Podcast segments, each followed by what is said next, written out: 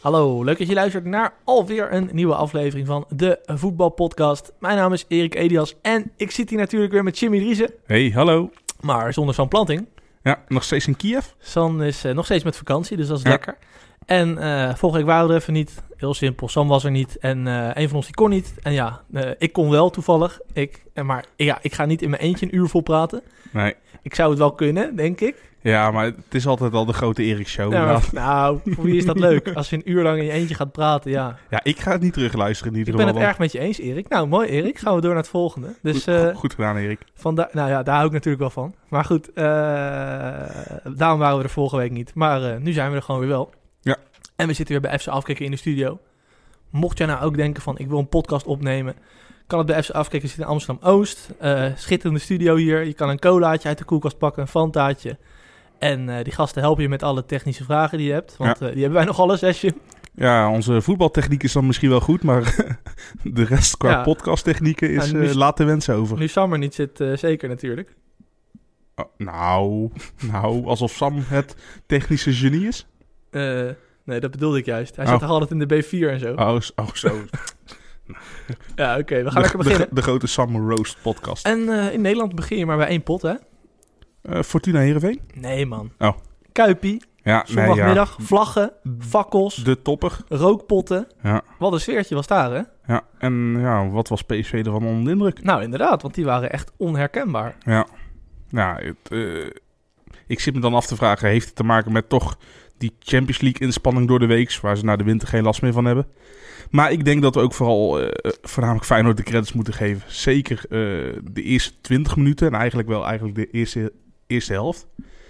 Eh, ja, Feyenoord deed een aantal dingen echt goed en PSV eh, ja, wat, wat dingen fout. En eh, Ja, ja, het, het, het- ik had het niet verwacht, maar ja, het was bizar. ja en PSV had eigenlijk ehm, duidelijk een beetje een afwachtende houding. Terwijl Feyenoord, ja, dat is een beetje makkelijk misschien, maar die klapte er vol bovenop. Ja, en- Echt op de ouderwetse manier druk zetten, de tien stap door. Ja, Feyenoord dur- durfde, Oh, durfde door te dekken. En dat scheelt Ja. ook natuurlijk dat je, dat je Botteguin en Van der Heijden niet samen had. Mhm, ja. Want, want ja, met die twee heel ver doordrukken Mhm. is te traag. Ja, hoewel ik Van Beek ook niet super goed vond spelen, maar Nee, maar die, maar die is wel een stuk sneller dan Botteguin natuurlijk. Dus je kan iets meer druk vooruit zetten. Ja, en ik vond het gewoon heel opvallend. Kijk, die manier van druk zetten, die kennen we in Nederland al, al hoe lang? Vanaf het van eh, Ajax van Van Gaal misschien al. Ja. Van de tien stap door. En in zijn rug stapte er een middenvelder ook door. Maar En in theorie had Pereiro de vrije man moeten zijn bij PSV. Zeker in die openingsfase. Maar die, die zat gewoon totaal niet in de wedstrijd. Die werd niet gevonden. nee, En, en Feyenoord had steeds de bal weer terug. En ja, als je de hele tijd de bal weggeeft, ja, dan sowieso kom in je de- nooit in de wedstrijd. qua duelkracht. eh, Het was exemplarisch hoe eigenlijk eh, Luc de Jong Ja. continu alle duels verloor. Maar ik denk dat het belangrijkste tactische was, is eh, Lozano. Mhm. stond in principe stond hij rechts buiten, maar ging heel snel naar het midden toe. Eigenlijk als soort tweede spits voetballen. Daardoor kreeg Malasia sowieso al vrij spel. En het feit dat en Pereiro en Lozano beide niet terugverdedigden, leverde het steeds een overtal situatie op eh, richting de, de backs van Mhm. eh, PSV. Want op een gegeven moment moest PSV een keuze maken. Eh, Dumfries komt steeds verdedigend in een 1 op 1 of een overtal zelfs. Ja, toen gingen ze switchen, ging het blok kantelen. Maar ja, toen kwam het op rechts, op- voor PSV op links. Bij Angelino kwam het weer een overtal. En Ja, eigenlijk hebben ze de sterkte van PSV, wat normaal gesproken de opkomende backs zijn, ja. hebben ze en geneutraliseerd en een defensieve zwakte van gemaakt. Nou, ja, dat zeg je gewoon heel mooi. Want Feyenoord die pakte gewoon steeds zo snel eh, de bal af dat PSV zelf niet aan het voetballen kwam. En in balbezit hadden ze ook een duidelijk plannetje. Dus weet je, we hebben hier in deze podcast heel erg vaak, maar dan ook echt heel erg vaak. En met name ik gezegd, Gio had niet een plannetje. Maar nu, ja, ik vond het er goed uitzien. Het was het, voor, voor deze wedstrijd was het het perfecte strijdplan. Ja, maar ik denk dat dit ook is wat Feyenoord moet doen tegen PSV en Ajax. Ja. Gewoon niet afwachten, want daar heb je de verdedigende kwaliteiten niet voor. Maak het je zo moeilijk als mogelijk. En dat klinkt cool om te zeggen eh van achter je podcastmicrofoontje... dat mensen uit in de arena ook druk moeten gaan zetten. Of uit bij PSV. Maar ik denk dat dat voor Feyenoord echt een manier is. Ja. En ja, daar komt hij weer. De Kuip stond erachter. Die 1-0 die ging erin. En, en ja, Prachtige doel trouwens. prachtig goal. Hij werkt hem heel mooi technisch af. Hij keek nog even, hè, zeg Ja. je, van waar staat die keeper. En hij werkt hem top af. Maar ja, ik weet niet. Ehm, ik had verwacht dat PSV voetballend sterker was. Dat ze hier onderuit hadden kunnen voetballen. Wel Pereiro in balbezit konden krijgen. Maar ik, ik heb niet gezien. Ja, dat, dat eh, vond ik toch wel opvallend voor een ploeg die alles had gewonnen. Ja, en kunnen we dit nou toeschrijven aan een collectieve off-day? Of is dit ook gewoon een manier waarop je PSV kan bestrijden? Want kijk, van die jongen weten we dat hij, dat hij niet de meest eh, fijn technische speler Mhm. is. Die kan je onder druk zetten. Alleen van een Pereiro had ik toch wel wat meer verwacht. Nou, ik ook. En zeker van die buitenspelers. Ik bedoel, Ja. die mogen ook een keer aan de binnenkant komen. Ja, en ik ah, denk, Bergwijn was wel gewoon wel weer goed. ja? Bergwijn Hoe- speelde hoe, hoe, hij, prima. hoe hij die versnelling maakt bij, zeg maar, bij de, waaruit de 1-2 valt, Mhm. de 2-1 Ja. valt. Mhm, ja, skippen we even Ja. een stukje in de wedstrijd. Maar Gigantisch. ik vond Bergwijn daar ook wel redelijk in zitten. Maar Ja. als je naar het voetbal kijkt, heel grof gezegd, bestaat het uit aanvallen, verdedigen en omschakelen. Hm. En ik denk dat PSV in verdedigen en omschakelen voor de Eredivisie echt top is. Gewoon echt top. En ik vind dat zij, als ze zelf de bal hebben... Ik bedoel, het is in de voorgaande weken ook al gebeurd. Bij Groningen uit bijvoorbeeld. Ja, laten ze toch af en toe wel een steekje vallen. Dat het moeilijk is voor hen om ergens doorheen te spelen. En dat blijkt ook wel uit deze wedstrijd. Dat als er druk op komt... Nederlandse ploegen worden niet vaak onder druk gezet. Dus ze kunnen ook minder vaak oefenen tegen dat soort systemen. Vinden ze het toch lastig. Ja. En- En, en, en buiten dat is PSV ook een beetje met eigen middelen verslagen. Want die 1-0 komt natuurlijk uit een, uit een perfecte counter. ja, Waar niemand van PSV achter de bal staat. Waar niemand voor de afvallende bal gaat. Ja, Larsson heeft gewoon vrij spel. Die, het was Sam Larsson volgens mij Ja, die ja. de bal oppikte. Die kan naar Jurk spelen. En er wordt... Ja, de, waar is de restverdediging van PSV? Nee, dus eigenlijk, als je het zo zag, de hele wedstrijd dan, want de tweede helft komt PSV er beter in. Maar Ja. als je over de hele wedstrijd zag, denk je niet, hier staat een ploeg die 13 uit 13 heeft en die neem op, de, op 39 punten staat. Nou, eh, wat, wat ik heel zorgelijk vond, is dat eh, ja, PSV totaal niet gevaarlijk werd. Nee. Ze hebben twee echt goede kansen gehad, waarvan eentje dus een doelpunt werd. En die andere was eh, met, eh, waar de bal in publiek, uit het publiek werd gegooid natuurlijk. Was wel echt heel triest trouwens. Ja, ja, En ook later wordt er nog een bal de tribune ingeschoten. ja. Nou ja, goed. Ik, ik ben blij dat... eh, laat ik zo zeggen, dat, dat de kans al een beetje voorbij leek te zijn dat hij erin wordt gegooid. Want anders krijg je ook weer zo'n, ja, van... Ja, als die bal er niet was ingegooid, dan had PSV wel gelijk gespeeld of Ja, wat dan ook. Ik vond dat Geuzebuurk het goed oploste. Hij liet het doorgaan totdat Ja. het echt klaar was. En, eh, maar Ja. trieste actie. Jawel, want kijk, ik, ik snap dat PSV zich benaderd voelt. Eh, Dat snap ik helemaal, want dat worden ze in principe ook. Alleen, niet alleen PSV wordt benaderd, Feyenoord ook. Want voor hun komt er ook ineens een tweede bal. Ik bedoel, Bijlo moet ineens ook twee ballen in de gaten ja, houden. oké. Ja. Ja. ik snap wat je bedoelt. Zo had ik er nog niet naar gekeken. Ja, het, het- het is niet zo dat, dat Feyenoord die bal gaat verwachten van... jongens, ja, gooi maar het publiek in. Nee. En wij staan daar klaar voor. Maar heb je gezien dat er daarna nog een bal de tribune ingeschoten werd? En Ja. dat die gozer hem onder zijn shirt deed? Ja. En eh, zo van, ja, ik sta klaar om er weer in te gooien. Ja, Ja. weet je wat, ja. Is dat nou mooi? Of, of is het, ik vind dat heel triest namelijk. Eh, Ik dacht even dat eh, Diego Simeone ineens de, Ja. de trainer van Feyenoord was. Ja. Ja, nee, nee maar goed, je was aan het vertellen dat inderdaad PSV kent wel wat kansen. Ja, maar eigenlijk hebben ze niet zoveel gecreëerd. En dat komt ja, omdat en Luc de Jong werd niet gevonden. Als hij wel werd gevonden, verloor hij zijn duel. Volgens mij heeft hij meer dan 50% van de ballen die hij kreeg, heeft hij verspeeld. Serieus, joh? Ja, volgens mij wel. Ik weet niet zeker, maar eh, mijn gevoel. Ja, Lozano en Pereiro waren totaal afwezig. Ja, dan, dan heb je drie van je vier enige aanvallende spelers. Want Rosario en Hendricks, ja, zijn natuurlijk de, de balansbewakers. Mhm. Ja, en ja, als drie van je vier spelers niet uitgeven... Nee, maar ik vond wel over Pereira wordt vaak gezegd, hè, dat is misschien een beetje een dromer. Maar in de grote wedstrijden, dan staat hij er. Ja, nee, maar ik, ik, snap ook heeft. wel dat hij opgesteld werd, toch? Mhm. Maar die, die gaf echt totaal niet thuis. Nee. Ik bedoel, dat is al vaker geweest. Als je onder druk wordt gezet en hij zou de vrije man moeten zijn, die had gewoon veel meer moeten brengen. Ja, nee. En ik vond het, eh, het middenveld was ook een beetje een padstelling van PSV. Want op een gegeven moment, doordat Pereiro zo hoog bleef hangen, Mhm. moesten Hendricks en, en Rosario ook een keuze maken. kwamen Van, in hele grote ruimtes te spelen. Moeten we aansluiten, maar dan wordt de ruimte met Viergever en eh Schwab Schwab. weer te groot? ja. Of moeten we terug blijven zakken, zodat we een compact blok blijven vallen? ja, en het grappige is dus dat je ziet van als die ruimtes groter worden, dan zie je dat Swaap en in mindere mate Viergever ook wel wat moeite hebben daarmee, toch? Jawel, maar het zijn ook het zijn redelijk betrouwbare verdedigers. Maar het zijn niet echt dat je denkt van... Nee. eh, die stel ik als eerste op als ik eh, ooit een keuze heb uit elke verdediger die ik kan kiezen. Precies. Nou ja, goed. In ieder geval, ik vond... Ja, PSV had nog wel die tweede kunnen maken. Maar ik vond over 90 minuten gezien... en zeker met het eerste half uur in het achterhoofd... vond ik het wel vrij verdiende overwinning voor Feyenoord. Ja, ik, ik denk dat Feyenoord uiteindelijk wel meer en grotere kansen heeft gehad. Ja, denk ik ook. Maar ik, het, scheelt niet heel veel. Het, het, het had wel weer zo'n coinflip kunnen zijn. Maar Mhm. ik denk wel dat, dat Feyenoord de terechte winnaar is. ik, ik weet niet wat de volgende topwedstrijd is voor PSV. Ik denk logischerwijs dat dat Ajax uit zal zijn. Ik weet niet waar ik dat niet is. te zeggen. Maar ik vraag me af of hij dan ook weer zo'n afwachtende ploeg gaat, gaat opstellen. Hè? Want PSV preste Feyenoord nauwelijks. Ja. Waren in balbezit zelf heel, heel zwak. Ja, maar ze kregen de kans ook niet om te pressen. Want steeds Nee. als ze de bal wel hadden, waren ze hem ook gelijk weer ja, eh, kwijt. En dat kost zoveel energie als je dan ook nog dan- zelf wil gaan pressen. Dan krijg je zo'n pingpongwedstrijd. Dan gaat hij van links naar rechts. Maar ik ben benieuwd de volgende keer wat Van Bommel hiervan meeneemt. Ja.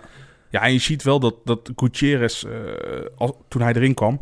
Kijk, natuurlijk een kanttekening. eh, PSV ging daardoor aanvallende spelen. Moet wel bekennen dat de krachten bij Feyenoord natuurlijk ook aan het wegvloeien was. Want die hebben de eerste helft en eigenlijk tot aan eh, de 60 minuut hebben ze zo intensief gespeeld. Mhm. Ja, dat zijn ze niet gewend. Nee, zeker niet. Want je zag echt gewoon, je zag de energie, zag je gewoon echt wegvloeien Ja, maar sowieso, uit de ploeg. in de eerste helft zat er zoveel, eh, hoe zeg je dat, zat er zoveel power in. Ja, en dan moeten ze ook nog een, twee keer noodgedwongen wisselen natuurlijk. Ja, nee, klopt inderdaad. Maar ik hoorde je net ook nog zeggen van... PSV had natuurlijk midweek Champions League gespeeld. Ja, dat is natuurlijk wel zo. Ja. En hoe slim van Van Bommel is het dan om in een Champions League wedstrijd... waarin je al zo goed als zeker uitgeschakeld bent... je knokt dan nog wel om Europa League, maar toch... om dan je sterkste elf op te stellen. Had je dan niet wel met een Malen moeten spelen of met een Gutierrez... om een keer wat meer te roleren, zeg maar? Ja, en helemaal omdat ik denk, eh, helemaal met een Gutierrez, ik, ik ken hem nog niet goed genoeg, maar hij is voor een substantieel bedrag gehaald. De, wat, de verhalen die ik hoor en de kleine beelden die ik heb gezien, stemmen mij heel tevreden. Was in Mexico gewoon een hele grote speler, hè? Dan kan je toch niet gelijk zeggen van, we stellen een B-elftal op, als je Guti in plaats van Hendricks of eh, Rosario... Dan Ja. zet je toch nagenoeg gewoon de Ja. sterkste elf nog steeds En neer. ik denk dat Easymat om Schwab... Ja. Ja. ik denk ook niet dat dat super veel scheelt. Ik Nee. bedoel, met dat centrum zijn ze vorig jaar ook gewoon eh, kampioen geworden. Ja. Ik, ik vraag me af of Van Bommel niet wat meer moet gaan eh, roteren. En kijk, Ja, kijk, na, na de winststop natuurlijk. Kijk, ze liggen uit de beker, ze liggen uit de Champions League. Dus wat dat betreft ja, krijgen ze niet een heel zwaar dubbelprogramma. Af en toe nog wel een midweekse speelronde natuurlijk. mhm. Maar ik, ik denk wel dat het dingetjes... We hebben het al eerder behandeld in deze podcast natuurlijk. ja, kijk, ze hebben natuurlijk geen spierblessures. Dus je kan niet zeggen van eh, het is dom, hij moet veel roteren. Nee, nog, nog niet. Nee, oké, maar goed, we zitten inmiddels in december. Ik bedoel, als, Van Bommel, als er iets fout was geweest met zijn trainingsopbouw of iets dergelijks, hadden we daar wel al wat van gemerkt, denk ik. Ja, ik heb geen idee. Maar eh, ja, wat ik wou zeggen. Ik vraag me een beetje af waarom je dan de elf sterkste opstelt tegen Barcelona. En dan niet. Ja, to- toch nog voor die laatste kans willen gaan. Ja, nou, zoiets dus blijkbaar. Ik bedoel, het is echt opvallend. Kijk, Kijk. bij Ajax hebben we natuurlijk het grote. Hè, dat hebben we ten al heel vaak horen zeggen. We hebben 15 basisspelers. En die kan ook misschien eh, wat makkelijker roteren, met name achterin. PSV bijvoorbeeld niet een tweede rechtsback of zo. Nee. Maar eh, ja, opvallend verschil tussen Ajax en PSV. Eh wil ik nog één ding zeggen over Feyenoord. Feyenoord heeft nou eh 29 punten uit 14 wedstrijden. Ja, kunnen, kunnen we met de inhaalwedstrijd tegen VVV natuurlijk op 32 komen? Die is donderdag. Oh, is 29 uit 13 dan? Ah, dat kan ook. Ja, hoor, ze hebben, één, ze hebben één wedstrijd Ze minder gespeeld. Dat is het licht... eh. Maar in ieder geval, dat wist ik niet. Want dat wordt die pot donderdag gespeeld. Ja. Oh, dat het licht uitviel natuurlijk. Ja. tuurlijk. Man, die hebben we ook nog goed geanalyseerd toen, hè, die wedstrijd. Dat het licht uitviel. ze hadden controle totdat het licht uitviel. Ja, nee, precies. Maar eh, als Feyenoord zo doorgaat, ze hebben nu een puntengemiddelde van ongeveer 2,3. Dan komen ze aan het eind van het seizoen komen ze echt op een prima aantal uit van 75 punten. En dan word je nog steeds derde mee. word je nog steeds derde. Maar ik wil daarmee alleen aangeven van... We hebben vaak kritiek gehad op Gio en het spel wat Feyenoord speelt. Maar qua punten gaat het tot nu toe gewoon prima. Jawel, maar ze hebben natuurlijk ook nog steeds... Ze hebben, ja, gisteren dan niet, maar ze hebben normaal, normaliter de klasse van Persie. Je hebt Berghuis, wat gewoon nog een van de beste buitenspelers in de competitie is. Ja. Hoe een Vilena gisteren... Vilena was erg sterk. Ja, dat, dat, leek wel zo'n Duracell konijntje. Die Ja, was die overal gaan. te vinden, inderdaad. En als, als ze dit elke week, deze intensiteit kunnen vasthouden... Ja, dan, dan is het gewoon echt een prima ploeg. Maar nog steeds denk ik dat het gat met PSV en Ajax kwalitatief... ja, te groot is. zowel van de eerste elf op bepaalde posities... Als in de breedte al helemaal als in de breedte natuurlijk. inderdaad. Dus ja, Ja. en... eh, Maar goed, AZ hebben we nu een tijdje gezien. Die zijn echt een beetje aan het klooien. Eh, Vitesse, weet je. Er zijn ook niet echt ploegen die ze echt gaan uitdagen voor die derde plek. nee, en ze zijn ook helemaal... Dit weekend zijn ze de grote winnaar van Ja. de best of the rest. Alleen dan doen we Feyenoord er wel weer mee tekort, vind ik. Nou ja, dat is gewoon frustrerend. Ik Ja. denk dat gat naar 1 en 2 is heel groot. En dat gat naar, naar 4 en 5, dat gaat ook redelijk groot worden aan het eind van het seizoen. Ik bedoel, dan zit je een beetje in het midden zo. Ja, dat is toch ook niks? Spelen voor de beker. Ja, nou, daar zijn ze heel goed in, Ja. toch? Ik bedoel, eh, dat gaat het seizoen weer redden waarschijnlijk. Ja, maar eh, ik zit me af te vragen inderdaad. Van, kijk, natuurlijk, qua puntaantal is, is Feyenoord nog lang niet kansloos voor het kampioenschap natuurlijk. Maar zullen er mensen zijn die Feyenoord supporter of niet, die echt gewoon daadwerkelijk erin geloven Nou, dat... ik denk het niet. Nee. Ik bedoel, als je Ajax PSV ziet spelen, dat is gewoon niet realistisch. Nee. En Feyenoord staat straks weer uit ergens, eh zal ik even denigrerend zeggen, in de provincie waarin het weer fout gaat en ze met nul punten naar huis gaan. Ja, Ja. dat is ook gewoon een heel realistisch scenario. Dus Ra- ja, Rare ploeg. ja, rare ploeg. Maar ik denk die aanpak die ze gisteren hebben gebruikt, ja, het werkt wel voor ze. Ja. Er zitten heel veel spelers in die wel eh, eh, hun taak heel goed hebben uitgevoerd. Ja, maar Berghuis zei, zei het had wel echt het gevoel van... Toen, toen hij een interview na afloop zat... Mhm. van er zit zoveel meer in de groep. En Nou ja, Kijk, natuurlijk is dat een hele populistische uitspraak, want dat soort dingen doe je als je het even matig hebt gehad en ineens weer het goed doet. Maar ik, ik, ben benieuwd. Ik vind, ik vind er te weinig echte kwaliteit in zitten. Buiten een Van Persie, een Filena en een, ik vind het en een, eh, en een Berghuis Ik vind het met name achterin vind ik het heel dunnetjes Ja. hoor. Wat daar rondloopt. Dus iedereen die basis staat. Ik vind, vind Juste wel aardig. Ja. Die zou een centrum moeten wat mij betreft. Maar ik zie daar echt de grootste verschillen met, Ja. eh, met hun Ja, en concurrenten. kijk, ze missen natuurlijk Haps al vrij lang. Al doet Ja. Malasia het niet slecht natuurlijk. nee, maar Maar die begon heel sterk. Maar er zit wel Ja. een verschilletje tussen Malasia en Haps in mijn ogen. ja, en helemaal als je het vergelijkt met wat, wat Ajax en PSV op linksback kunnen neerzetten op dit Ja. moment. Nou goed, PSV tegen Excelsior volgende week. We gaan het zien. Eh, ja, het zou me ook niks verbazen. Vrijdag volgens mij, hè? Eh, weet ik niet. Ja, volgens mij vanwege de volgens mij is dat verplaatst of zoiets. Ik weet niet meer precies waarom. Maar, de Champions League. eh, ja, maar wel bizar. PSV kan niet meer door. Ajax is al door. Ja, ja, zesde ronde Champions League voor Nederland. Eh, saai competitie. Hartstikke saai. Ja, over Ajax gesproken, die winnen thuis van ADO. Ja. Wil, ja, wil je daar iets over zeggen?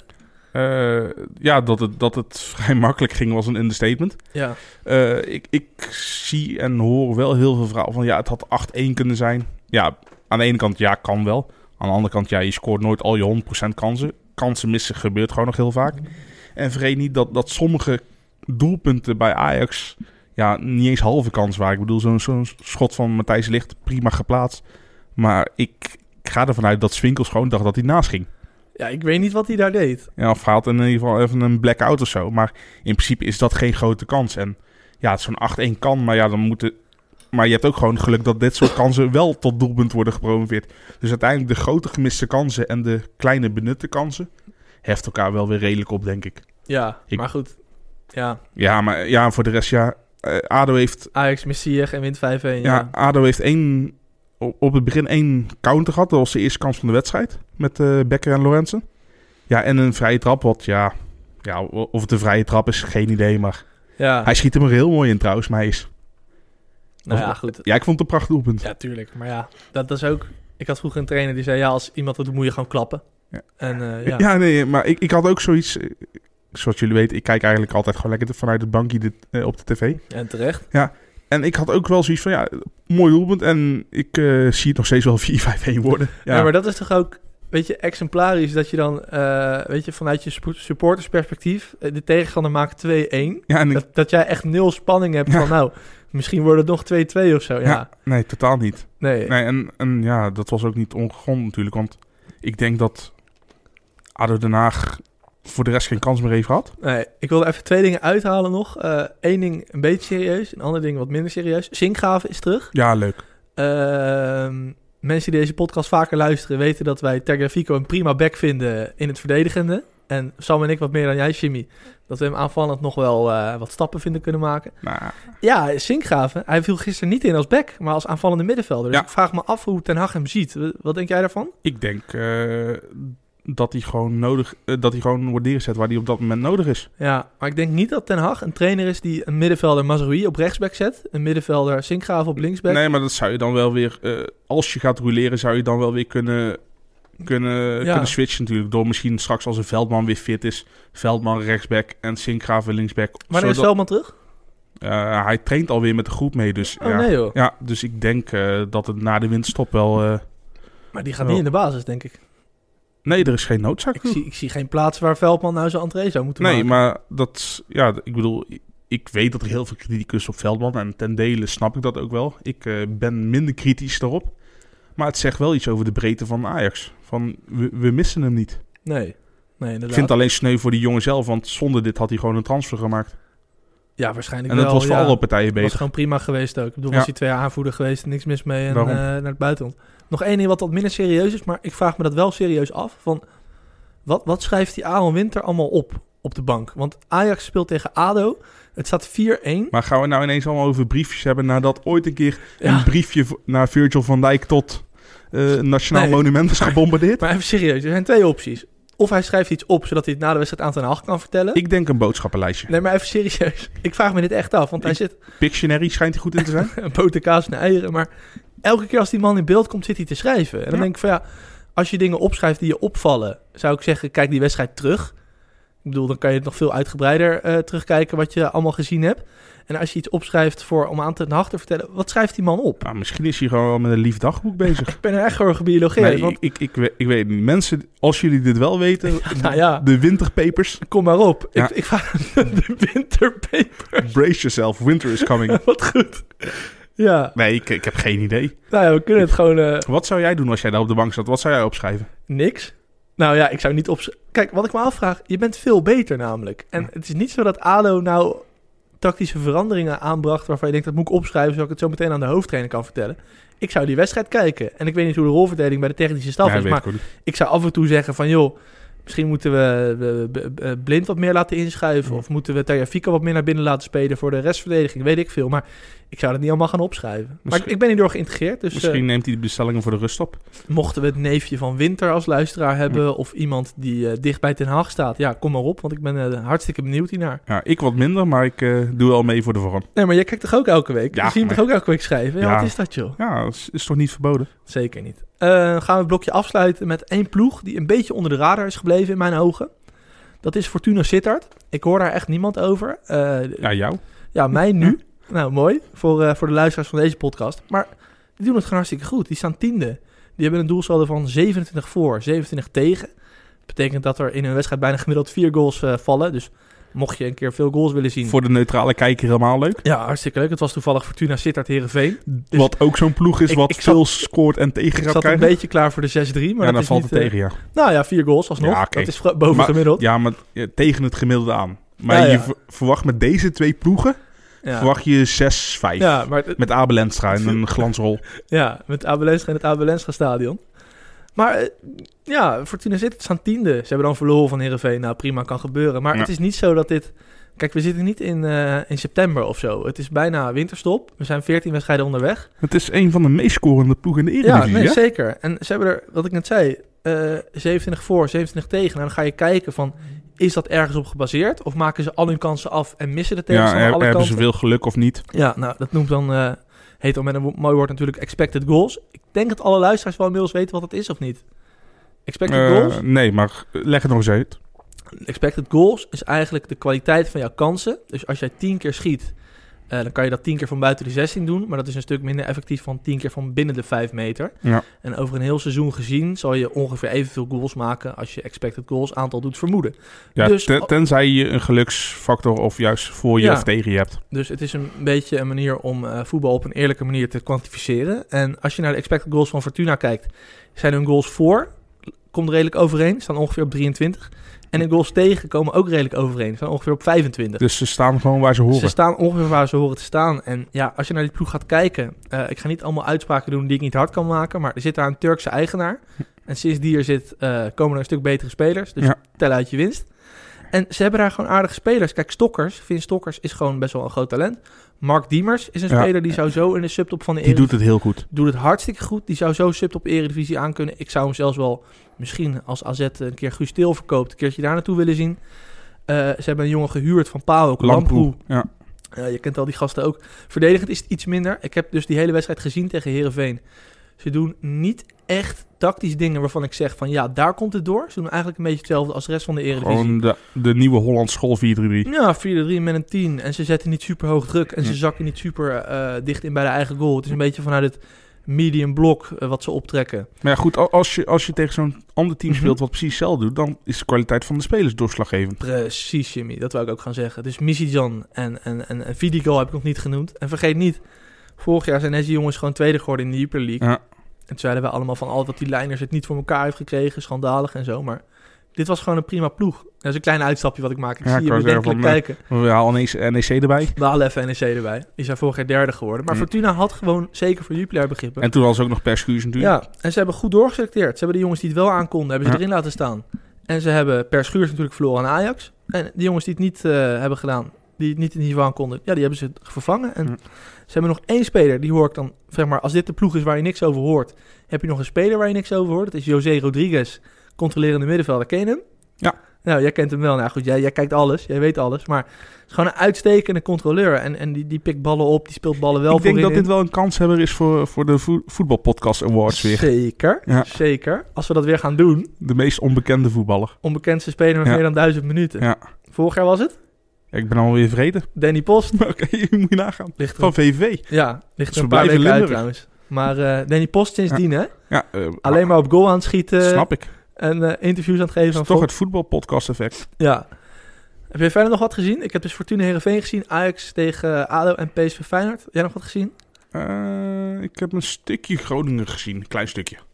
En dan eh, voornamelijk even het eerste doelpunt van Mahi was geweldig. Zat er leuk in, hè? Ja. Jij liet mij net een filmpje zien. Ja, van eh, Wouter Holsappel van OogTV. Ja, lachen, hè? Ja. Je had een weddenschap met Mahi. Ja, als, als eh, Mahi twee keer zou scoren, dan kreeg, hij een, kreeg hij een broccoli. En als hij dat niet zou doen, dan kreeg de verslaggever Holsappel kreeg een, kreeg bier. Ja, Ja, en, ja, de verslaggever mo- mocht mooi met zijn broccoli ja. Me afgeven in de persruimte. Waarop Mahi zei, dit is de mooiste prijs Ja. die ik ooit ontvangen heb. Ja, geniaal interview. Absoluut, Ga ja. dat even eens opzoeken. Wouter Holsappel. Ja, Hol- Holsappel op eh, Twitter inderdaad. En voor OogTV Met op. YouTube te zien volgens mij ook En ik heb op vrijdagavond nog even Excelsior Utrecht gekeken. Nou, wederom, hartstikke leuke pot. Ja, ik, ik heb die samenvatting gezien. Alleen ja, goed, je krijgt toch weer de VAR-discussie. Ja, oké, maar daar wou ik het nou net niet over hebben. Dus ik heb niks gezien. Maar als je leuke wedstrijden wil zien, Excelsior is wel een aanrader. Een tijdje terug heb ik ze op vrijdag gezien tegen Groningen. Was 2-4 voor Groningen. Hartstikke leuke pot. Excelsior in een ploeg die wil altijd de oplossing over de grond willen ze zoeken. Hè? Middenvelders inspelen, laten vallen, doorbewegen. De derde man vaak gebruiken. En ja, ik geniet daar heel erg van. Zal Mitchell van der Gaag spijt hebben?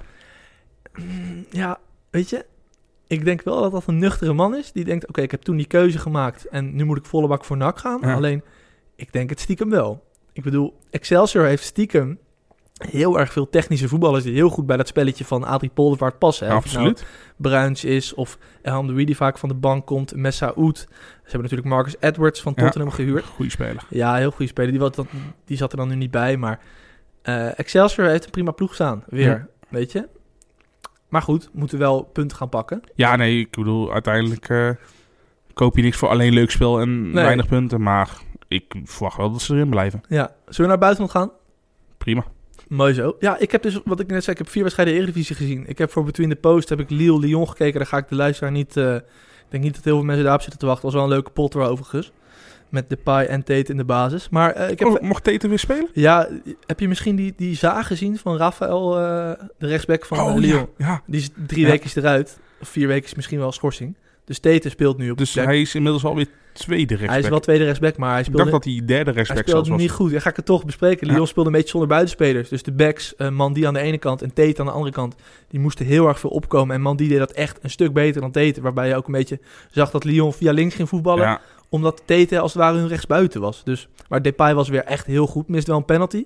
Dat zullen veel mensen... wel een assist op Traoré. Ja, echt heel goed. Echt heel goed. Lyon is ook een leuke Maar, maar volgens mij heeft hij ook echt al iets van 15 assists of zoiets. Dat is echt... Wie? Depay? Ja, Oh, weet ik niet. Weet volgens mij over het kalenderjaar dan. En volgens mij is dat echt met Payet en ik denk volgens mij Messi Ja, de enige die zulke cijfers kan Ja, weerleggen. Volgens mij staat hij qua schoten ook echt heel hoog. Maar Ja. goed, eh buiten, ja, ik heb dus verder niks gezien. Misschien heb jij dat? Ik heb eh, twee derbies gekeken. Ja, kom maar op. Welke we, ik neem aan dat je doet op Liverpool, Everton en. Arsenal Spurs. Ja, Arsenal Spurs. Ja, al was er ook nog eh, Chelsea Fulham als voorproefje. ook, Oké. ook in principe ook een derby. Fulham doet slecht, hè? Ja, ja, matige ploeg ook. Die zijn echt zo afhankelijk van Mitrovic. Hmm. En ja, goed. En eh, Mitrovic is een jokerspits. Je hebt of iets aan hem of totaal niet natuurlijk. Die is, die is gek in de bovenkamer. Ja? Ja, die, die is gek. Maar, maar goed, laten we even naar de Noord-London Mhm. derby gaan. Eh, ja, leuk. Kom ja. op. Wat voor pot was dat? een, een pot waarin ik eigenlijk een, een eenzelfde pot zag als Tottenham tegen Chelsea. Alleen waren de ploegen omgedraaid nou. Oké, leg eens uit. Eh, ja, Arsenal was goed aan druk zetten. Die, eh, wat ze vooral delen is eh hun, een, vleugels, een vleugelverdedigers mochten hoog opkomen. Konden dus al snel druk zetten. En vooral Torreira. Ja, ja, ja. Dat Dus, is eh, voor mij de aankoop van het seizoen nog. Nou, zeker. Controlerende middenvelder uit Ja. Uruguay, jonge jongen. Pitbull is het toch? Staat nu vast basis naar Chaka, denk ik. Ja, die gaat er niet meer uitkomen. Ik bedoel, Mhm. eh, nou goed. eerste helft, eh, het, het begin was echt voor Arsenal. Eh, komen ook gewoon terecht op voorsprong natuurlijk. door, door een handsbal van Vertongen. Wel vrij, vrij ongelukkig de overheen daarop, er voorop gaande. Eh, daarna komt eh, Tottenham eigenlijk net voor rust. Komen ze op 1-1 en 2-1 voor. En toen dacht ik echt zoiets van... Oké, eh, Tottenham gaat gigantisch eh, uitlopen nou. Wat on, on, overigens onterechte voorsprong was voor mijn gevoel. Mhm. Ik vond Tottenham vrij statisch spelen. Kwam niet goed onder druk vandaan. Oh, opvallend, want meestal als Tottenham onder druk wordt, willen ze dat juist. Ja, Is dat een ploeg die wat moeilijker vindt om een verdediging open te breken? ja maar dat ging deze keer ging niet goed. Kwam natuurlijk ook omdat Delle Alli was de vorige keer samen met Sissoko zo geroemd omdat ze Jorginho konden afschermen. ja, Ja, ja, ja. die, die waren nou een beetje aan het zweven over het veld en konden niet echt een man tegen man duel doen. Best wel gewaagd dus van Arsenal. Speelde Socrates achterin? Ja, Socrates met eh, Holding en eh Mustafi. Oké. En dan Zo. eh, ja, en, en, op, en voorin, behalve Aubameyang, hadden ze Iwobi en Mkhitaryan. Nou, op een gegeven moment worden die gewisseld. Eh, en komt Lacazette en Ramsey, Ramsey komen erin. Waardoor, ze eigenlijk, eh, waardoor eh, Arsenal meer met twee spitsen gaat spelen. Mhm. Ja, dan zie je wel gewoon dat Lacazette en Aubameyang gewoon... Zeker voor Arsenal begrippen gewoon wel, wel echt gewoon wereldspitsen zijn. Hoe, hoe stonden die gasten naast elkaar echt? Ja, een beetje wel. En dan Ramsey er eigenlijk een beetje Ja. achter. Want ik heb, ik heb bij Arsenal Een beetje een 1-2 was het, zeg maar. dit jaar wel een paar varianten gezien met Lacazette eh, in de spits en Aubameyang van links, naast elkaar, kort achter Nee, elkaar. dit was meer echt zo, een soort platte 3-4-1-2, zeg maar. Met Ramsey een beetje als een, als een team. Dat is wel vet. Ging het niet heel erg door de trechter dan? Nee, nee, dat viel wel mee. Want op een gegeven moment moest ook... eh, daardoor moest Tottenham weer een tactische omzetting maken. En dat, ja, dat ging echt in het voordeel van Arsenal. Oké, Ja. grappig joh. En ik vind het heel mooi dat... eh, ik heb niet echt een uitgesproken voorkeur voor beide ploegen. Als ik mocht kiezen, misschien Tottenham iets meer. Maar ik vond het wel echt mooi dat Torreira ook op het scorebord kwam. Ja, want die speelde echt goed, zeg je. Ja, Dat- maar dat, dat is eigenlijk de enige goede aankoop die Arsenal heeft gedaan deze Ja. zomer, toch? Met Leno misschien. Maar Ja, Leno zag er ook niet heel geweldig uit, moet ik zeggen. Nee? Nee, nee. Maar, maar goed, ja, Tsjech vind ik ook niet alles meer. Nee. Maar Torreira, als je, als je een heatmap zou hebben... zou eh, voor de luisteraars die niet weten wat de heatmap is... dan zie je eigenlijk waar men de hele wedstrijd op een positie loopt... eh, is de heatmap rood gekleurd op een vak van het gedeelte. Dan is hij daar vaker dan als het groen is. Eh, dit was gewoon een hele rode heatmap. het hele veld was Ja, rood. ja, eh, eh, ja ik, ik, ik, ik dacht echt van die moet daar naar de, naar de drugstest. Want die, die, die heeft wat geslikt, jongen. Oh, dat soort spelers heb je wel nodig Ja. als je druk gaat zetten de hele wedstrijd. Helemaal omdat eh Saka natuurlijk wel een stuk trager is. Is, is wel solide, Mhm. maar is wel ja, is echt een, een beetje een, een, een leopard tank af en toe qua, qua bewegen. Een dieseltje. Ja, en dan is zo'n Torreira is echt... Ja, die, die gaat niet meer uit de basis. Maar meer dan terecht overwinning voor Arsenal, zeg jij? Ja. Oké, nou wel interessant. Ik bedoel, Spurs staat nu volgens mij vijfde wel nog. Ja, ze staan volgens mij nu gelijk en Arsenal op doelsaldo staat boven. Ja.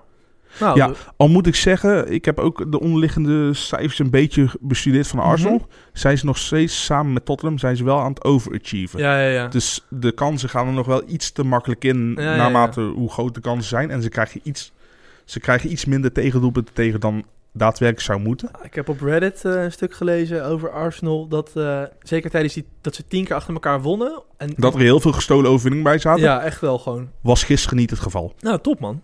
Dat is toch Nee. leuk? Ik bedoel, ja, dat soort wedstrijden daar doe je toch voor. We hebben vaak de Premier League hebben we onder vuur genomen. Als Ja. ik lees zes goals en ik hoor van jou dat het een mooie wedstrijd was met veel energie erin. Ja. Ja, stelde zeker niet teleur, nee. Nee. Nou, mooi. En die ander, die was wat saaier, hè? Ja, Liverpool-Everton. ja en eh, het heel sneu is eigenlijk... Pickford kon de man van de wedstrijd worden samen met Alisson Becker. eh keepte beide echt een, echt een wereldpot. Want het was 0-0. Ja, ja, tot de 95e minuut denk ik. Ja, ik heb de samenvatting gezien Ja, en, inderdaad. en toen eigenlijk, eh, ja, Virgil van Dijk, die... eh, ja, laten we eens even gewoon naar de wedstrijd zelf gaan, Ja, voordat we bij de Nou, anticlimax ja, ik kan komen. dus niks zeggen, dus kom maar op. Ik heb alleen vanochtend een stukje online gezet van iemand die dat geschreven heeft. En ik kan wel tactische dingen vertellen, maar ik heb de wedstrijd niet gezien. Ja, uiteindelijk vind- vond ik Liverpool wel echt verdiend hebben gewonnen ook. Want een, een counterpressing was gewoon wel weer on point. Mhm. Alleen, ja, ze hadden gewoon een staande weg met Pickford. En, Ja. en ik moet niet zeggen dat ze gigantisch veel kansen hebben gehad. Mhm. Want eh, de grootste kans was voor Shakiri, die hem uiteindelijk met rechts binnenschiet. Althans niet binnenschiet, maar wil schieten en, en, en mist. Maar ik denk wel dat, eh, dat het geen gestolen overwinning is uiteindelijk. Nee. En die eh, redacteur van ons, die zei eigenlijk dat Everton wilde voetballen van achteruit. Ja. Wat je tegen Liverpool misschien ben je heel erg moedig als je dat eh, Ja.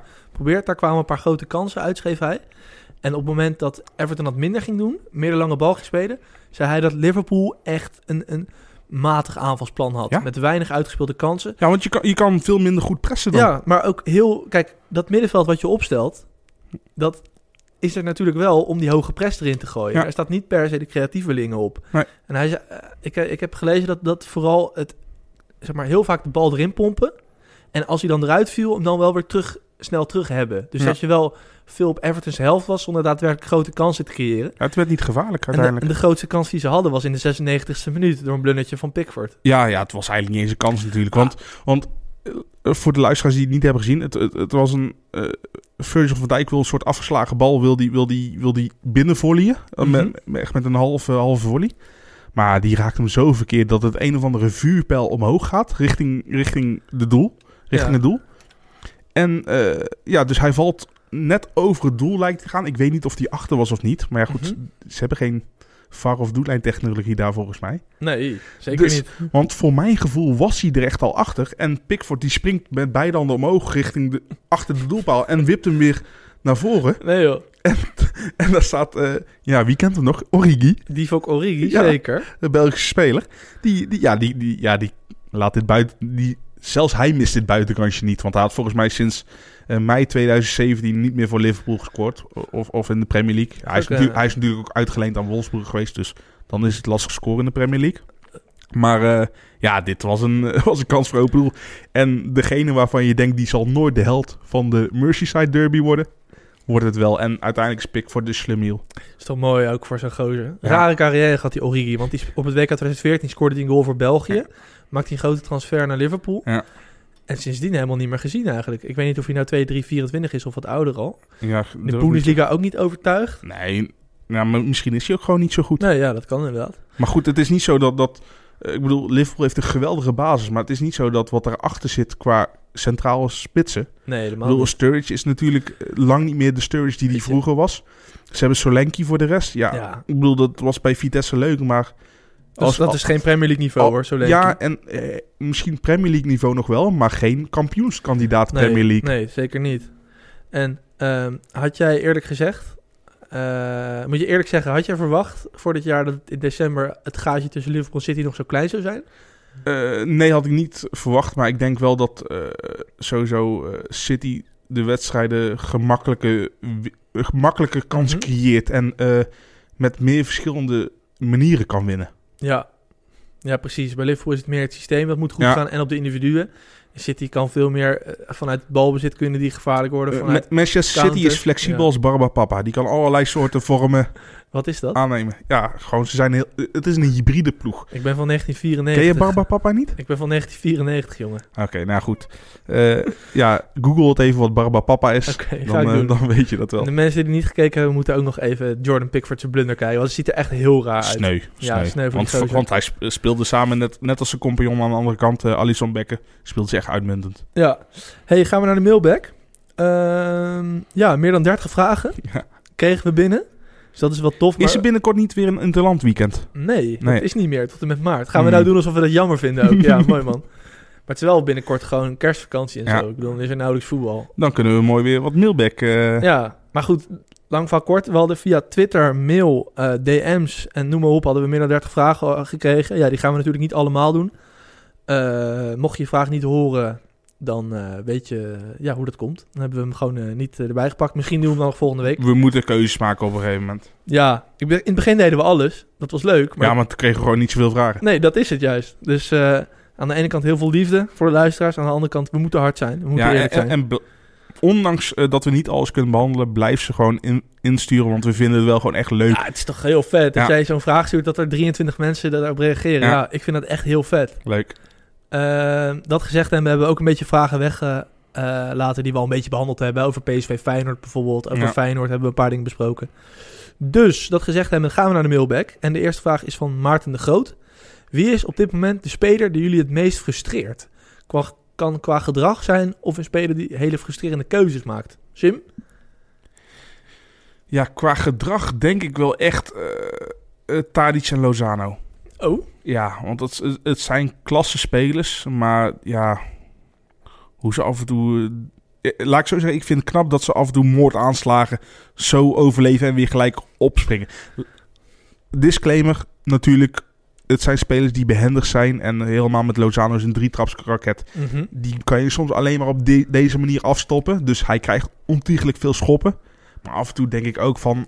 mm, Maar ik wist bij Tadic helemaal niet dat dat zo'n opgefokt mannetje was, Nee, als het ware. Ik had dat bij Groningen en Twente nooit echt zo gezien of zo. Maar ja, misschien ook nooit op gelet natuurlijk. nee, ja, precies. En die ploegen kijk ook minder vaak naar Ajax, PSV en Feyenoord. Maar Kijk, en natuurlijk, eh, eh, het zal natuurlijk echt een hele grote uh, over één kam actie zijn. Maar vaak wordt het natuurlijk wel van eh, Balkan Boys eh, Ja. gezegd dat ze explosief zijn. En het is ook gewoon, als die wedstrijd begint, zullen jongens zich anders gedragen. Volgens mij is die Tadic buiten het veld Ja. een hele lieve, aardige gozer. Ja, Lozano is volgens mij ook helemaal geen verkeerde. Daarom. En, en ik snap het wel, maar het, het neemt toch een klein beetje van de vreugde Ja. bij me weg. Ja, ja, terwijl het zulke goede spelers zijn. Ja, ik bedoel, over, de, over een voetbalkwaliteit eh, Ja, hoeft niemand het toch oneens te zijn Maar- qua... nee, zeker niet. Eh, En jij? Ik, ik vind het zelf vrij frustrerend als spelers heel technisch zijn en heel goed zijn, maar heel weinig goals of assists hebben. Ehm, een speler als Ja, maar- Suso van Milan. Ja, maar daar kan je niet altijd iets aan doen natuurlijk Nee, zelf, dat, hè? dat, dat weet ik, maar Ik bedoel, bijvoorbeeld... kijk, kijk naar Martin Eudegaard. Die werd Mhm. vorig seizoen werd hij verweten van... Ja, je bent niet beslissend genoeg. Je hebt weinig assists. Maar ja, goed, als jij 20 gigantisch goede kansen creëert... en je spits er gewoon niet in schiet... Ja, Ja, dan heb je geen assist. nee, precies. Eh, daar heb je helemaal gelijk in. Maar er zijn ook buitenspelers, of nummers 10 of wat dan ook... die willen dan net nog een mannetje voorbij. Of die geven niet een steekpaas, maar die willen zelf scoren, snap je? Ja. En dit jaar heeft hij wel een beetje die stap gemaakt. Maar ik vond Suso van Milan... Misschien kennen de meeste luisteraars het niet eens... maar dat is een Spaanse technicus, linkspoot aan de rechterkant. die heeft zo'n goede techniek. Hij heeft altijd een goede eerste aanname. En dit jaar voor het eerst heeft hij ook wat goals en assists erbij. En wat ik heel frustrerend blijf vinden is Ziyech... Ze die schoot. van 30 meter schiet. Terwijl Erik ten Hag is een trainer... eh, die heeft erover in zijn tijd bij Utrecht... heeft hij gezegd dat hij dat niet wil. Dat hij heel die theorie erachter kent... dat spelers niet veel van de afstand moeten schieten. En Ziyech blijft dat doen. En ik denk Ja. elke keer van... ja, als je nou Het blijft een ruwe diamantie. ja, het blijft echt een ruwe diamantie. eh, voor de, dat is even voor de insiders. Maar ik storm me eraan. Als hij, kijk, ja, ik niet eens meer.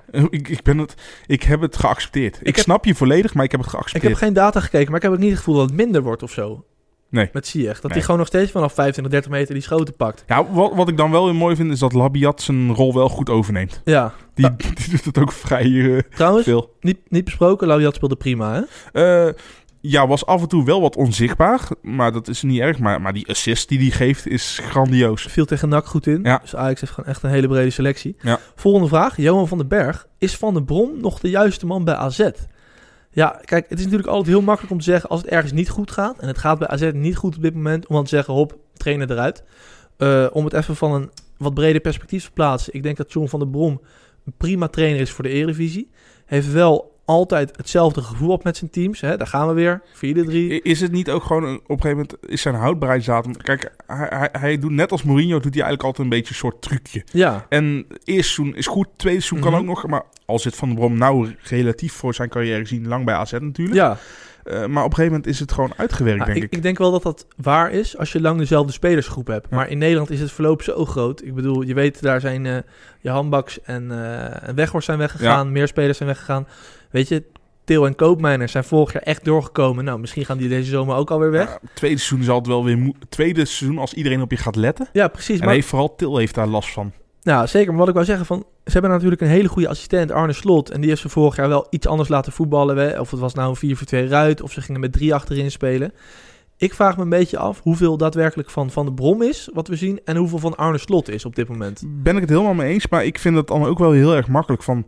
eh, ging het goed met de AZ, dan was het het werk van Arne Slot. Nou ja, dat punt wilde ik precies gaan En- maken. En nou gaat het slecht. Ja, Van der Brom kan er niks van. Kijk, wij hebben vorig jaar ook in die podcast gezeten. En volgens mij hebben we toen ook gezegd van ja, wat je nu ziet bij AZ is echt de hand van Arne Slot. Nou, dan moeten we nu ook zeggen. Ja, dit is ook de hand van Arne Slot. Ja, kijk, en als buitenstaander, ik sta niet elke week bij de training van AZ te kijken. Ik weet niet wie daar de veldtrainingen Het is leidt. wel een Zaanstad, maar ik kom er nooit. Nee, jij woont vlak naast dat complex, toch? Ja. Weide Wormer is dat toch? Ja, zo ongeveer, ja. Ben ik nog een keer verdwaald in die wijk bij jou, maar goed.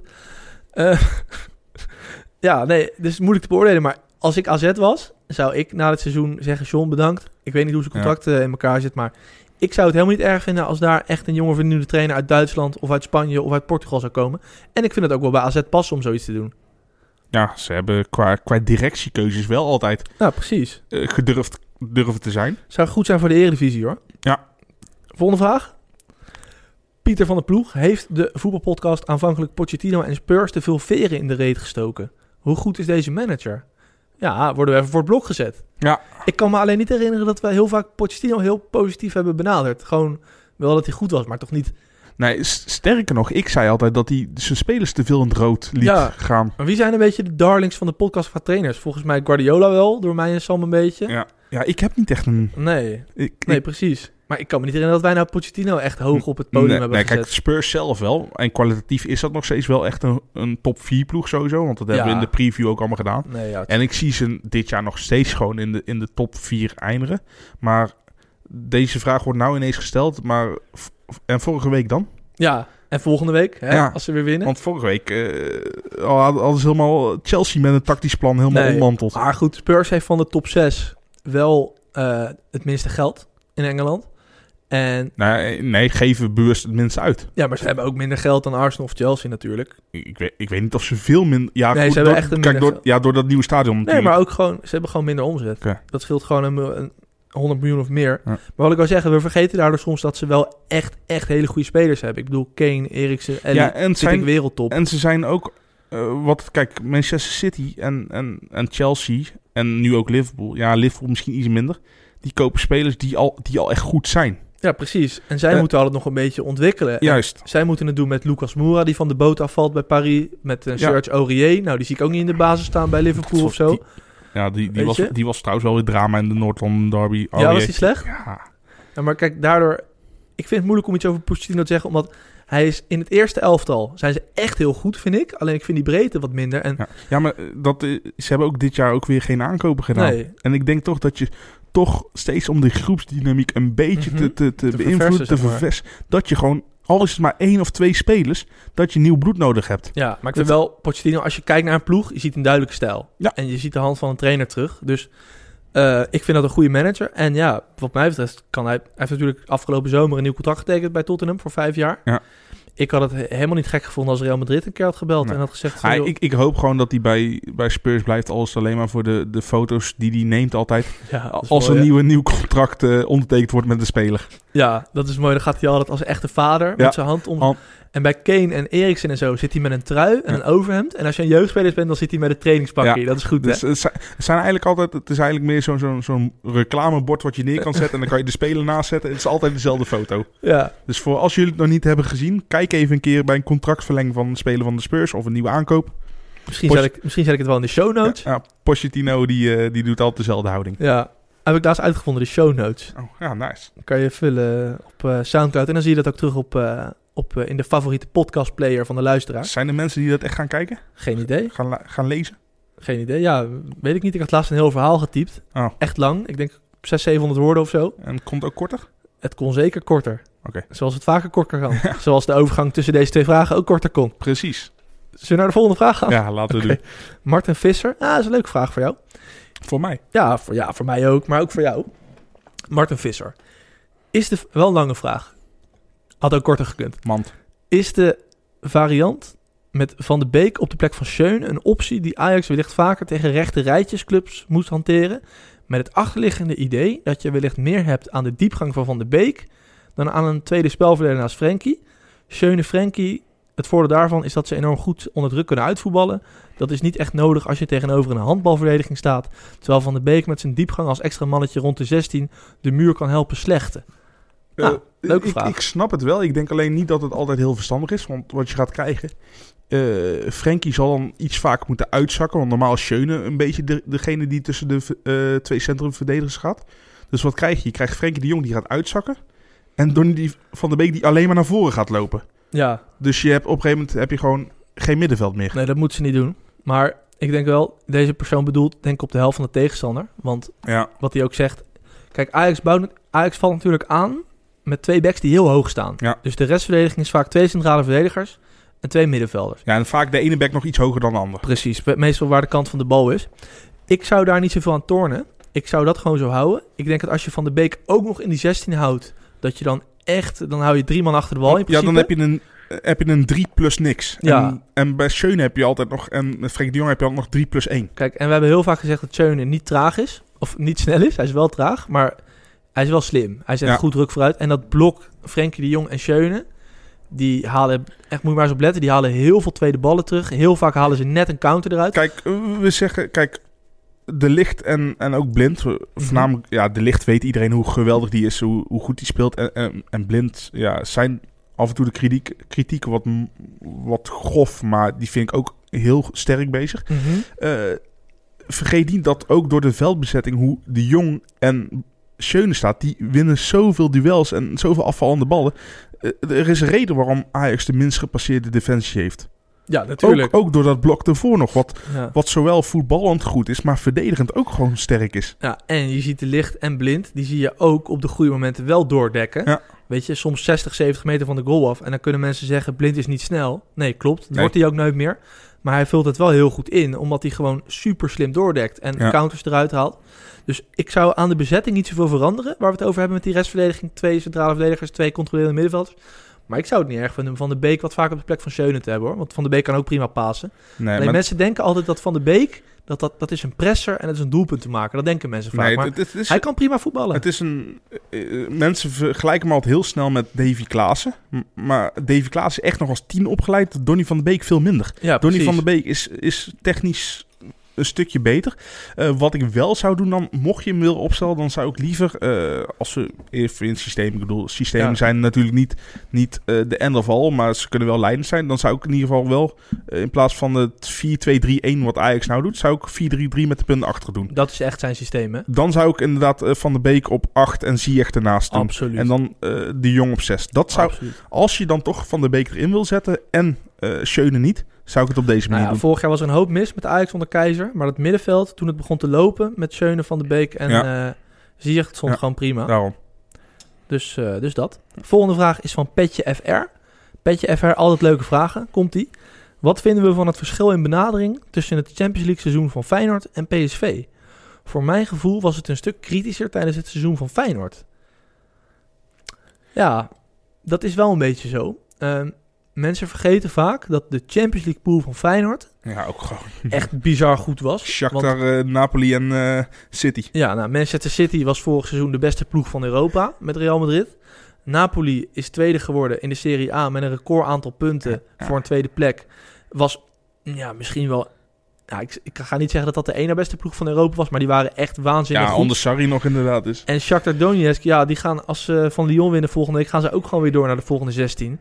Dat is ook gewoon altijd een ploeg die eh, meedoet om de volgende ronde. Dus het is nu natuurlijk met PSV, die hebben Barcelona, Inter en Spurs. Ja, Ja, ook, ook een moeilijke groep. dat zijn enorm grote namen. Maar ik denk dat er qua kwaliteit tussen die twee groepen niet zo heel veel verschil tussen Nee, zit. totaal niet. Maar ik denk wel dat als jij nu naar de Kuip gaat, of naar Woudenstein of naar de Euroborg, en je gaat vragen, ja, Shakhtar Donetsk, noem eens drie spelers op, dat mensen daar niet heel ver komen. Terwijl van Spurs of Inter of Barcelona zal ze dat wel lukken. Ja, ja, maar goed. eh, namen zeggen niet altijd alles natuurlijk. Nee, precies. En ik denk dat het verschil in kwaliteit... Ik denk dat PSV het nog iets moeilijker heeft dit jaar. Maar vorig jaar had Feyenoord echt een hele lastige groep. Ja, eh, ik, ik, ik, ik weet niet of, het, of er kritischer nagekeken wordt. Maar misschien scheelt het ook zo dat... eh, kijk, wat het is... eh, PSV is nou samen met Ajax op de Champions League. Dus eh, de media heeft niet per se één ploeg waarop ze hoeven te focussen Nee, in de Champions League. nee, dat kan ook nog meespelen. Dat die media inderdaad... En, en vorig jaar was al een uitermate slecht jaar van, ja, eh, van Nederland in, in, in de Europa Cup. Want alle ploegen, behalve Feyenoord, lagen er al gelijk uit. Vitesse heeft ook nog gespeeld volgens mij, of niet? Vorig jaar? Ja, of was het twee jaar terug altijd Ja, alweer? dat durf ik niet te zeggen. In, in ieder geval Utrecht. Nou, eh, Ajax- was Utrecht, Ja. eh, Ajax en PSV. eh, Ajax Rosenborg, ja, PSV... Oshek. ja, Ja, en dan, dan zijn alle ogen op je gericht bij Feyenoord natuurlijk.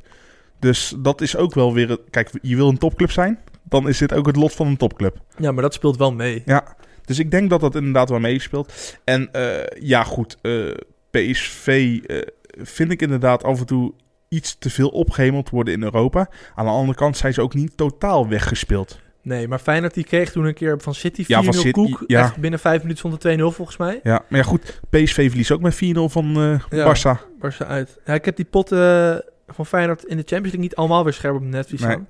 Maar volgens mij was het niet dat ze vaak echt in de buurt kwamen van een puntje. Nee, maar, maar, dat had ook, maar dat had toch ook niemand verwacht? Thuis tegen Napoli? Hebben ze gewonnen. Ja, precies. Ja. Ja. Maar toen, Meer punten dan PSV misschien wel. op dit moment zeker, ja. Ja. Ja.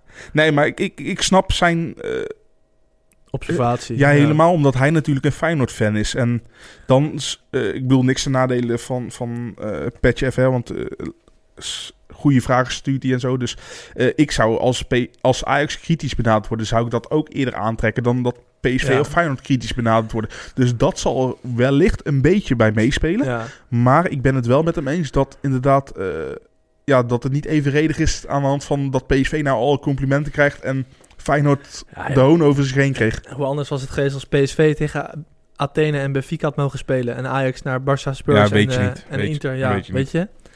Dus ik denk dat PSV ook een prima kans had gemaakt om door te gaan in de groep eh, van Ajax. Volgende vraag van Galit. Oh jongens, hoe zit het met Jairo Riedewald? Hashtag voetbalpodcast. Ja, Ja. hij wordt gebruikt op Twitter. Ja, hoe is het? Ja, niet Nou, het gaat nu slecht met Riedewald. Ja. Hij heeft dit jaar nul Premier League minuten gespeeld. Ja. Terwijl hij is niet geblesseerd. Hij zit af en toe bij de selectie. Hij pendelt tussen selectie en tribune. Ja, hij heeft volgens mij van de... Niet afgelopen we- eh, weekend, maar de weekend daarop heeft hij er twee keer bij gezeten en voor de rest weer niet. Ja, En, en heeft in de cup meegespeeld, de EFL Cup volgens mij. ja maar dat is echt... maar dat is, eh, ja, dat is eigenlijk tussen de jeugdspelers. Dat is Dus- gewoon... eh, ja, goed, hij heeft... Als je dus kijkt eh, hoe Crystal Palace speelt... Hij heeft Van Aanholt voor zich als linksback. Ja. En als linker centrale Mamadou Sakho. ja, Sakho, dat zijn ja. gewoon Ja. gearriveerde Premier League spelers Ja. allebei. Sakho Ja. vanuit zijn verleden bij Liverpool. Sakko is volgens mij een van de duurste aankopen, of niet? Ja, precies. Dus dat is gewoon een heel moeilijk verhaal. En Ja. ik heb maar één advies voor Jairo Riedewald. Zo snel mogelijk weg daar. Ja, ja, maar het is toch wel... ik bedoel, ik had er laatst al een tweet op Twitter op a- a- aangewijd. Ik bedoel, kijk eens naar de minuten die Riedewald... Ja, Tate heeft dan toevallig deze keer wel gespeeld door een schorsing. En, en Bazoer. Bazoer heeft zich ook al onmogelijk gemaakt bij Porto. Ja, man. Dat, is toch zonde? Die komt weer te laat terug van een... Ja, van een vakantie in Curaçao. Kijk, ja, natuurlijk, we horen maar één kant van het verhaal. Maar eh, als je bij Wolfsburg al niet veel minuten krijgt... dan ga je toch echt wel voor die laatste kans bij Porto, denk ik. Ja, maar het zure is... Ik heb Bazoer een paar keer gekeken bij Wolfsburg toen hij net begon. Kreeg hij gewoon kansen. Hè? Ja. Hij heeft gewoon kansen gehad op Ja. een van zijn favoriete plekken. Hij stond in een 4-2-3-1. Stond hij gewoon rechts controlerend. Dat is gewoon een prima plek voor hem. Hij heeft het gewoon niet laten zien. En toen speelde daar ook nog een Luis Gustavo en een Gila Vogui. Nou, ik weet niet of de luisteraars die kennen, maar... Dat zijn gewoon ook hele goede concurrenten, nogmaals. Ja, als jij- helemaal, helemaal Guido Vogui. Kijk, Luis Gustavo zit er niet meer. Ja. Zit bij Marseille tegenwoordig. Mhm. Maar laatst- Vogui is eh, echt een, eh, Ja, een precies. topspeler voor En Wolfsburg. En als jij bij Ajax basis staat, eh, met alle respect, een van de beste clubs uit de tiende, elfde competitie van Ja. Europa. En je gaat naar die topcompetities toe. Je speelt je er niet zomaar in. Wordt een grote meneer. Hetzelfde voorbeeld met Locadia. Nou ja, inderdaad. Die wil ook alweer weg. Ja. Maar goed, nogmaals. Zou jij nee zeggen als je twee Nee, zoveel kon verdienen? Kijk, dat is Tuurlijk, altijd zo eh, makkelijk. Het heeft ook met je achtergrond te maken. Hoe ben je Mhm. opgegroeid? Hoe, hoe sterk ben je? Wie zijn de mensen om je heen? Kijk, eh, voor ons is het heel makkelijk praten zo. Ja, En, en wij hebben ook niet met miljoenen bedragen te maken. nee, dat klopt. Dus ja, wie weet zou ik ook wel tegelijk toehappen. Dus aan de ene kant, als het puur een financiële keuze is geweest, hey, dan snap ik ze helemaal. ja. Maar het is wel zonde. Nou, ik zou vanuit, als zaakwaarnemer zou ik zeggen, joh, luister, vanuit het sportieve aspect, ik adviseer je dit niet Hm. om dit te doen. Maar ja, je weet het niet. Kijk, Ja, Riedewald destijds, om daar nog even op in te zoomen, die heeft natuurlijk niet per se voor Crystal Palace gekozen, maar gewoon voor Frank de Boer. ja, ja, maar dat is helemaal gevaarlijk natuurlijk. Ja, precies. En Frank de Boer was na vier wedstrijden Ja. weg. Ja, we moeten niet vergeten dat Riedewald op zijn negentiende in het centrum van Ajax stond. eh, met Veldman in die tijd nog. Met Tete op rechts en Mitchell Dijks op links. En ook gewoon op zijn twintigste zijn debuut heeft gemaakt in het Nederlands elftal. Dus als linksback, want ik vind hem geen linksback. Ik vind hem speler voor in de as. Ja. Links centraal of op middenveld. Maar eh, ik hoop dat hij zich op dit moment... Want het is wel gewoon nog een talent. En ik hoop dat hij zich niet te groot voelt om nu een stapje terug te doen. Bij een, Ja. hè, de route die we vaak eh, zien is ook Anderlecht of Club Brugge. Nou, misschien bij PSV, die missen nog misschien wel Ik- iemand ik- ik achterin. Ik hoop gewoon eh, dat ze... Ik bedoel, ik, ik ben een fan van de trainer Peter Bos. Als Mhm. mens ken ik hem niet, maar van de trainer. Ik hoop gewoon dat ze het ongelijk van Peter Bos bewijzen. Maar tot nu toe heeft Peter Bos gewoon gelijk. Ja, Ja. dat zou je kunnen zeggen, ja. Want El Ghazi speelt nu in de Championship. Ja, ook nauwelijks. Komt daar ook van het bankje. Nou, toevallig heeft hij nou wel echt een goede, goede week achter de rug. ja, serieus? dat wel, ja. ook? Maar, maar in principe werd hij ook wel weggehoond weer door de supporters Ja. bij Aston Villa. Een ploeg in de championship. Maar Riedewald is snel, heeft een inspelpaas. Maar ja, die had één pechpunt. Dat was Matthijs de Ligt. Moet lekker naar Spanje gaan, man. Die komt niet altijd door eh, elk jaar een Matthijs de Nee. Ligt op jouw positie. Nee. Maar goed, Riedewald heeft zelf ook ooit Heitinga uit de basis gehouden. Ja. Maar goed, ja, maar ja, die piept en kraakt wel. Hè. eigenlijk moet Peter Bos met Riedewald naar Feyenoord. Peter Ja. Bos die het neer gaat zetten bij Feyenoord. Snelle centrale verdediger. Ja, voor Nederlandse voetbal zou het goed zijn. Eén grote, eh, hoe zeg je dat? Maar ik weet niet of de Feyenoord supporters erop zitten te wachten. Nou, Peter Bos gaat niet in Nederland trainen, denk ik. Goed zo, volgende vraag. En dat is ook de laatste. Johan van den Berg. Is de pool met Duitsland positief of negatief voor Nederland? Want ja, we hebben dus een pool voor het EK-kwalificatie, Ja. waar we natuurlijk allemaal bij hopen te zijn. Het is een beetje langs me heen gegaan, als ik heel eerlijk ben. Duitsland, Estland, Noord-Ierland. ja, en Wit-Rusland. Ja, en dan is de deal, omdat we het goed hebben gedaan in de Nations League. Ja, volgens mij als, eh, als we het niet redden via directe kwalificatie... hebben we doordat we de Nations League eh, Ja. hebben gewonnen de pool... hebben we nog recht op play-off sowieso of zoiets. Nou, lekker man. Ja. Nou, ja, Maar goed, we hadden wel pech, want Duitsland zat in pot 2. ja, dat was... eh, Is een beetje alsof je Barcelona, Inter en Spurs uit de Champions League potten trekt. ja, ja, maar goed, aan de ene kant, mensen zullen nou zeggen... Hoezo? We hebben toch ook gewoon gewonnen en gelijk gespeeld tegen Duitsland? Ja, maar goed, de uiter had je op je broek moeten krijgen. Ja. Nee, Thuis maar, speelde je goed. maar laat ik zo zeggen... ik, weet niet of het moeilijker is om echt een, een, een gelijke in je pool te hebben... en de rest echt veel zwakker, Ja, of, allem, of allemaal een beetje. Want, want de, de rest is in principe... Ja, maar, Maar kijk, goed, we hebben vaker over Wit-Rusland gezegd dat het niks was. nou, In 95 kregen we ook gewoon op onze broek ervan. ik ben, Met heel Gerasi benieuwd, ik ben heel benieuwd. Koemans en Ne- Nederlands elftal. Ja, hoe het tegen kleintjes gaat. Estland, ja, Ja. Estland uit. Ga het maar doen, jongens. Karel Mets. Ik wil het zien. Karel Mets? Ja. Wie is dat? Van NAC. Oh ja, die staat daar achterin. Ja, zeker. Eh, NAC, NAC weinig gezien dit jaar. Nee, maar, maar dat is ook zo inderdaad. En, eh, maar ik denk gewoon dat uiteindelijk de wedstrijden tegen Duitsland doorslaggevend gaan. Ja, tuurlijk. Goed, de laatste keer dat ze bij elkaar in de pool zaten voor een kwalificatiereeks... gingen ze beide naar het WK toe. WK 90 zaten ze bij elkaar... eh. Ja, volgens mij in Finland nog. Zaten ze in de, toen was het nog West-Duitsland. Dus ik denk wel dat de geschiedenis gaat herhalen. Deze twee landen zijn... Maar goed, Nederland via de play-offs. Daar word ik niet heel vrolijk van. Dus ik hoop dat ze het gaan doen. Nou, extra eh, leuk wedstrijdje erbij. Volgens Playoffs, mij goede loten ze- ervaringen. We nemen altijd op maandag op. Volgens mij loten ze vandaag voor die Nations League Final Four. Hebben ze al gedaan. En? Ja. Eh, Nederland moet tegen Engeland. Nee joh. Ja. En, eh, Echt waar? Ja. En, eh, Lachen? Uit en thuis is dat, hè? mm, nee, volgens mij is het maar één wedstrijd. Oh. Ja. Ah, je bent een stuk beter op de hoogte dan ik. En want volgens mij is dat... volgens mij zijn de halve finale wedstrijden 5 en 6 juni. En volgens mij de finale 9 juni of zoiets. En de andere halve finale is dan Zwitserland tegen Portugal. Maar is dat een neutraal terrein? Oeh, dat durf ik niet ik bedoel, te of je zeggen. nou uit op Wembley speelt of thuis in de Kuip, dat is Ja. wel een verschilletje hoor. Ja, ja maar, nee, durf ik niet te zeggen. Ik denk gewoon dat het een neutraal terrein is. Ja, leuke wedstrijden. Ja. Gaan we waarschijnlijk tegen die Ja, tijd kant, analyseren. Zwits- Zwitserland speelt altijd op neutraal terrein. Ja. Ja. Slechte grap. Nou, als jij zo die podcast wil afsluiten, vind ik dat goed hoor. Ja, we kappen ermee. Eh, echt onwijs bedankt voor die vragen. Die mailback blijft elke keer gewoon de meest diverse en, en leuke onderdeel van heel de podcast. Je kan ze insturen naar de eh, voetbalpodcast.gmail.com. Je kan eh, mij een DM sturen op Twitter. Ik heb eh, Instagram, Facebook. Het kan allemaal. Tot de volgende week. En, heel belangrijk natuurlijk, Jimmy, niet op je mobiel zitten. Ik hoor het helemaal kraken. Sorry, sorry. Heb jij trouwens een SO ingestudeerd? Dat doen we eigenlijk alleen maar door Sam, hè? Ja, zeker. Ik dacht geen Sam, geen SO. Nou, ik zit nou even te kijken hoe ik hem precies moet uitspreken. Serieus? Ja. Oh, dat was dat gekraak. Ja. Ja, voor de mensen die zich afvroegen waarom ik stilviel. Jimmy pakte zijn mobiel. Terwijl normaal gesproken staan we gewoon... Ja, want Een uur, anderhalf uur Moet ik op zijn Hebreeuws uitspreken of gewoon de, hoe we hem in Nederland kennen? Ja, op zijn Hebreeuws natuurlijk. Lijkt me ook. Nee, ik eh, denk dat ik het toch op het Nederlands ga doen. Dus bij deze komt hij. Shout-out, Haim Mikralashvili. Ja. ja, lach maar. Ik heb het dus niet voorbereid, dus ik heb geen SO. Tot volgende week. Hoi. Hoi.